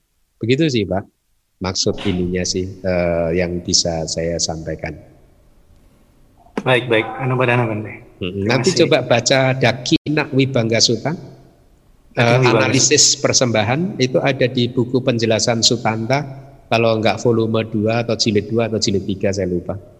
Itu lengkap Pak di sana Pak. Bagus itu. Baik, baik. Terima kasih, terima kasih. Sama-sama, Pak. Terima kasih Bante atas penjelasannya. Selanjutnya kesempatan bertanya diberikan kepada Saudari Chai Peifen. Kepada Saudari Peifen kami persilahkan. Pendami Bante. Iya Bu. Bante, saya mau nanya gini. Kalau seorang sotapana itu terlahir di alam manusia, apakah masih bisa menjalani kehidupan rumah tangga atau pasti menjadi biku Bante. Oh, Itu aja Bante. Oke oke oke. Bu, uh, sebenarnya baik siapa pun sotapana, sakadagami, anagami maupun arahanta masih bisa menjadi umat biasa. Hanya arahanta berbeda. Ya, kan berbedanya begini. Uh, sotapana Sakadagami masih tetap bisa menjadi perumah tangga, ya, masih bisa menikmati kehidupan rumah tangga, hidup di rumah, ya, bersama anak istri atau suaminya.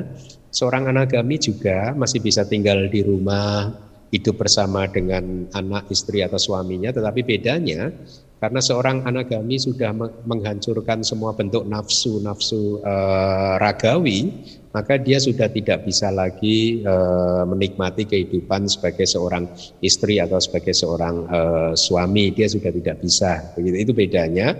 Tapi masih bisa tetap tinggal di dalam rumah gitu. Seorang arahanta juga masih bisa menjadi seorang um, e, non biku, tetapi bedanya adalah dia usianya hanya satu hari. Hari itu juga. Jadi begini Bu, katakanlah seseorang atau uh, seorang umat bermeditasi dan mencapai tingkat kesucian arahanta, ya, maka hari itu juga dia harus ditahbiskan menjadi biku. Kalau tidak, maka setelah hari itu lewat dia akan parinibbana.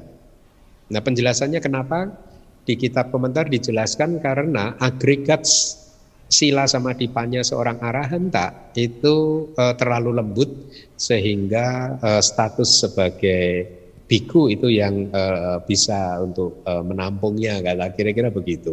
Itu kalau saya melihat begini, ini mungkin penjelasan kitab komentar yang muncul belakangan itu seperti itu gitu ya. Bahwa seorang arahanta apabila tidak segera menjadi biku, maka dia akan parinibbana pada hari itu juga. Enggak apa-apa juga sih, toh sudah parinibbana juga kan, enggak ada masalah gitu ya. Eh, bahkan tujuan kita kan seperti itu kan, segera parinibbana. Gitu. Itu. Kira-kira begitu Bu, mudah-mudahan menjawab. Bante, Bante, saya gini mau nanya. Kalau kalau misalnya dalam kehidupan Satu saja ini, gimana Bu? Bante berkaitan Bante uh. Begini Bante, kalau misalnya dalam kehidupan ini, dia itu meninggalnya itu sebagai sotapana gitu Bante. Jadi kalau misal sotapana itu kan lahirnya tujuh kali lagi. Kalau terlahir kembali itu di alam manusia, seorang sotapana, apakah sotapana itu masih bisa menjalani kehidupan berumah tangga atau pasti menjadi biku gitu Bante? Enggak, enggak, bisa, masih enggak, bisa, ya, bisa jadi. Ya? Oh, iya ngerti Masih Bante. bisa, uh, makanya okay. tadi, tadi disebutkan kan masih bisa lahir di keluarga dari satu keluarga ke keluarga yang lain, tapi harus keluarga yang tidak pernah lahir di keluarga yang rendah, kan gitu kan? Iya, oke. Okay. Makasih Bante. Iya, sama-sama.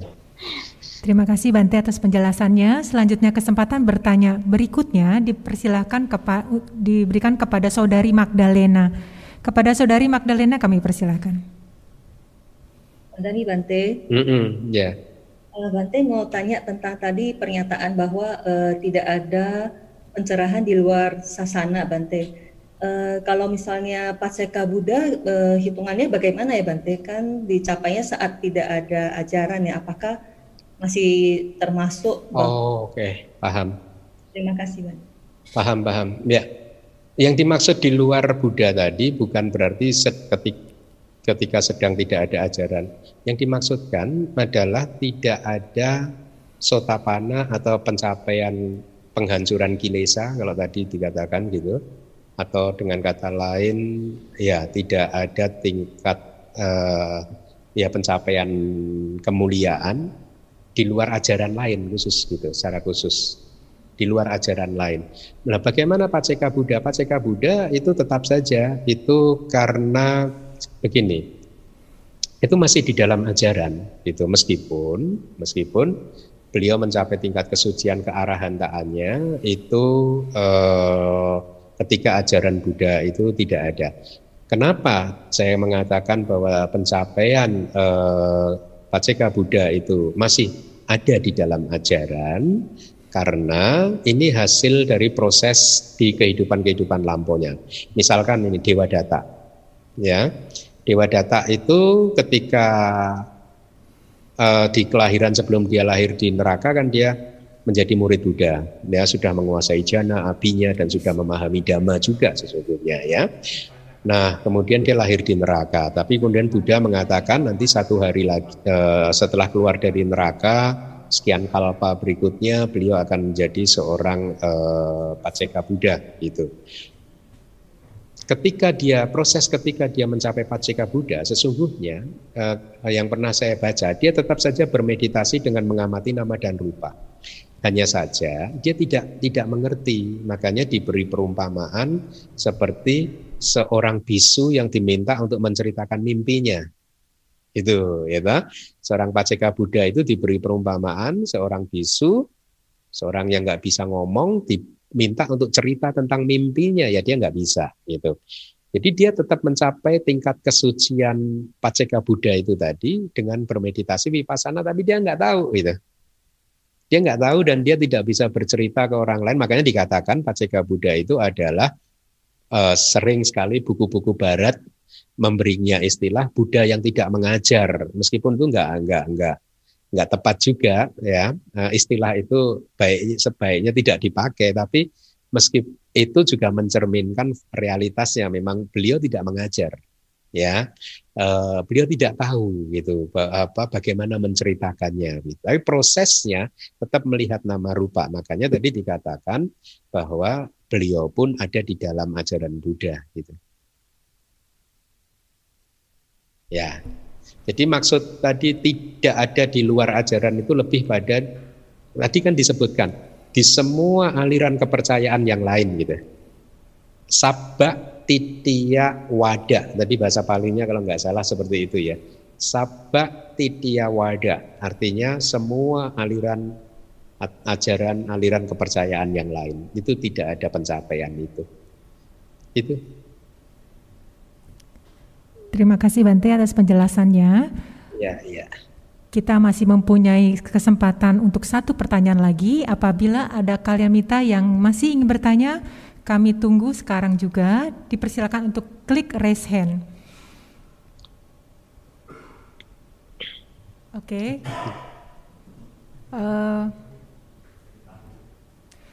Kesempatan bertanya berikutnya kami persilahkan kepada Saudara Teddy Tahir. Saudara kepada Saudara Teddy kami persilahkan.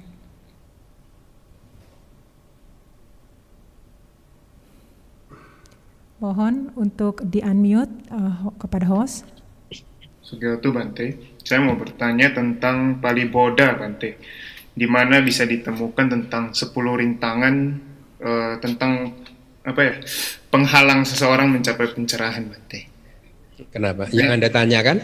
Uh, 10 halangan 10 halangan itu kan salah satunya itu adalah mengajar katanya begitu ya Bante mengajar. Hmm, hmm, hmm. Tapi uh, apakah ini menjadi suatu penghalang gitu Bante? Oh, iya. Iya, jadi kalau di dalam kitab begini, penghalang itu begini. Ketika seorang biku sedang retret panjang, kemudian diminta untuk mengajar, itu satu penghalang juga, itu ya. Tapi sebenarnya kalau eh, tradisi yang saya ketahui di Myanmar itu, ya, biku-biku itu mengajar dari 12 bulan di dalam satu tahun itu untuk rentang waktu tertentu. Dan setelah rentang waktu itu selesai eh, para biku itu akan retret masuk ke hutan lagi bermeditasi lagi. Begitu ya nah eh, ketika dia retret kemudian kalau diminta untuk mengajar nah itulah rintangannya gitu. Seperti saya ini juga boleh dikatakan ada rintangan ini begitu. Eh, karena harus mengajar terus kan. Uh, tapi saya sering juga merenung bahwa uh, ini juga sesuatu yang untuk saat ini baik untuk dilakukan satu itu kedua juga sambil menunggu siapa yang bisa katakanlah menggantikan saya gitu ya uh, apa uh, dengan niat untuk stabilitas sasana maka saya rasa menerjemahkan kitab ini emang harus saya lakukan untuk uh, saat ini begitu. Jadi sebenarnya saya lebih pada penerjemahan kitabnya sih, uh, Mas. Jadi apa? Kalau ceramah begini ini kan uh, sering kali tidak sebenarnya ceramah begini itu tidak menghabiskan waktu baik ceramah abidama maupun ceramah uh, kelas-kelas abidama pun apa pun ataupun kelas sutanta biasanya saya hanya maaf ini terjemah persiapan hanya dalam waktu satu jam satu jam begitu saja. Tapi yang menyita waktu itu kan menerjemahkan kitab suci itu. Itu benar-benar menyita waktu. Tapi makanya kemudian saya sering merenung toh ini juga hal yang baik. Ya sudah nggak apa-apa. Nanti akan ada waktunya saya untuk kembali retret itu seperti dulu lagi beberapa tahun dulu saya sempat menikmati kedamaian retret kan. ya, boleh dikatakan ya kayak saya ini paliboda juga sih memang. Tapi ya nggak apa-apa lah. Paliboda itu ditemukan di mana ya Bante? Kenapa? Paliboda itu ditemukan di Suta atau apa? Oh, Paliboda ditemukan di mana? Mm -hmm. Hmm, ada banyak sih, ada banyak sih. Kalau Anda ketik bahasa Inggris impediment, bahasa Inggrisnya itu impediments, gitu. Terus ditambahi keywordsnya body, misalkan biku body, gitu. Atau Buddhist impediments atau ten impediments, gitu. Mungkin akan ketemu suta-sutanya nanti. Banyak sih, di Abhidhamma juga ada. Oh, itu keywordsnya Anda ketik aja tadi, ten impediments. Oke. Okay. Hmm. Baik, terima kasih Bante. Baik. Terima kasih Bante atas penjelasannya. Pertanyaan tadi uh, merupakan pertanyaan yang terakhir dan kita akan mengakhiri sesi tanya jawab kali ini. Selanjutnya uh, kita Yulia. Iya, Bang. Ya, Bante. Minta waktu beberapa menit ya. Iya, Bante. Selanjutnya uh, kita, ya. kami pun melakukan dana parami, Bante. Ya, saya minta waktu aja tiga menit untuk oh, menjelaskan. Oh, oh kami silakan Bante. Ya, jadi berkait uh, menyambung apa yang ditanyakan ke, uh, oleh Aling tadi, saya ingin menyampaikan tambahan lagi gitu supaya maknanya jelas, supaya tidak disalah tafsirkan. Ini kan semacam fanatisme Buddha mengatakan hanya di dalam ajaran saya saja ada kehancuran kilesa, ada pencapaian tingkat kesucian sotapana dan seterusnya gitu. Semua agama juga mengatakan begitu gitu. Agama tetangga juga mengatakan begitu gitu. Tapi yang saya eh, eh, apa? Kenapa tadi saya mengatakan di ceramah saya bisa mengerti dan menerima statement itu karena eh, untuk bisa mencapai kehancuran kilesa, siapa pun juga dia harus bermeditasi vipassana. Dia harus mengamati nama dan rupa yang sedemikian rupa, yang sistematis, yang dibimbing oleh guru yang terampil. Jadi hanya dengan cara itulah ada kehancuran kilesa. Jadi maksud Buddha adalah seperti itu, gitu. Ya, karena yang mengajarkan vipassana ini hanyalah Buddha, di luar Buddha tidak ada vipassana yang mengamati nama dan rupa seperti itu, maka tadi kitab komentar mengatakan di luar ini tidak ada kehancuran kilesa, itu harus dipahami dalam konteks yang seperti itu, ya. Yaitu, saya ulangi lagi, kehancuran kilesa hanya bisa dicapai dengan vipassana. Dan vipassana itu secara terstruktur itu ada hanya di dalam ajaran Buddha. Makanya pernyataan tadi saya bisa terima dan juga tidak menganggap itu sebagai satu bentuk apa gitu ya. Memang yes karena apa memang prosesnya seperti itu gitu. Jadi demikian uh, tambahan dari saya. Silakan Yulia. Terima kasih Bante atas detail penjelasan yang ditambahkan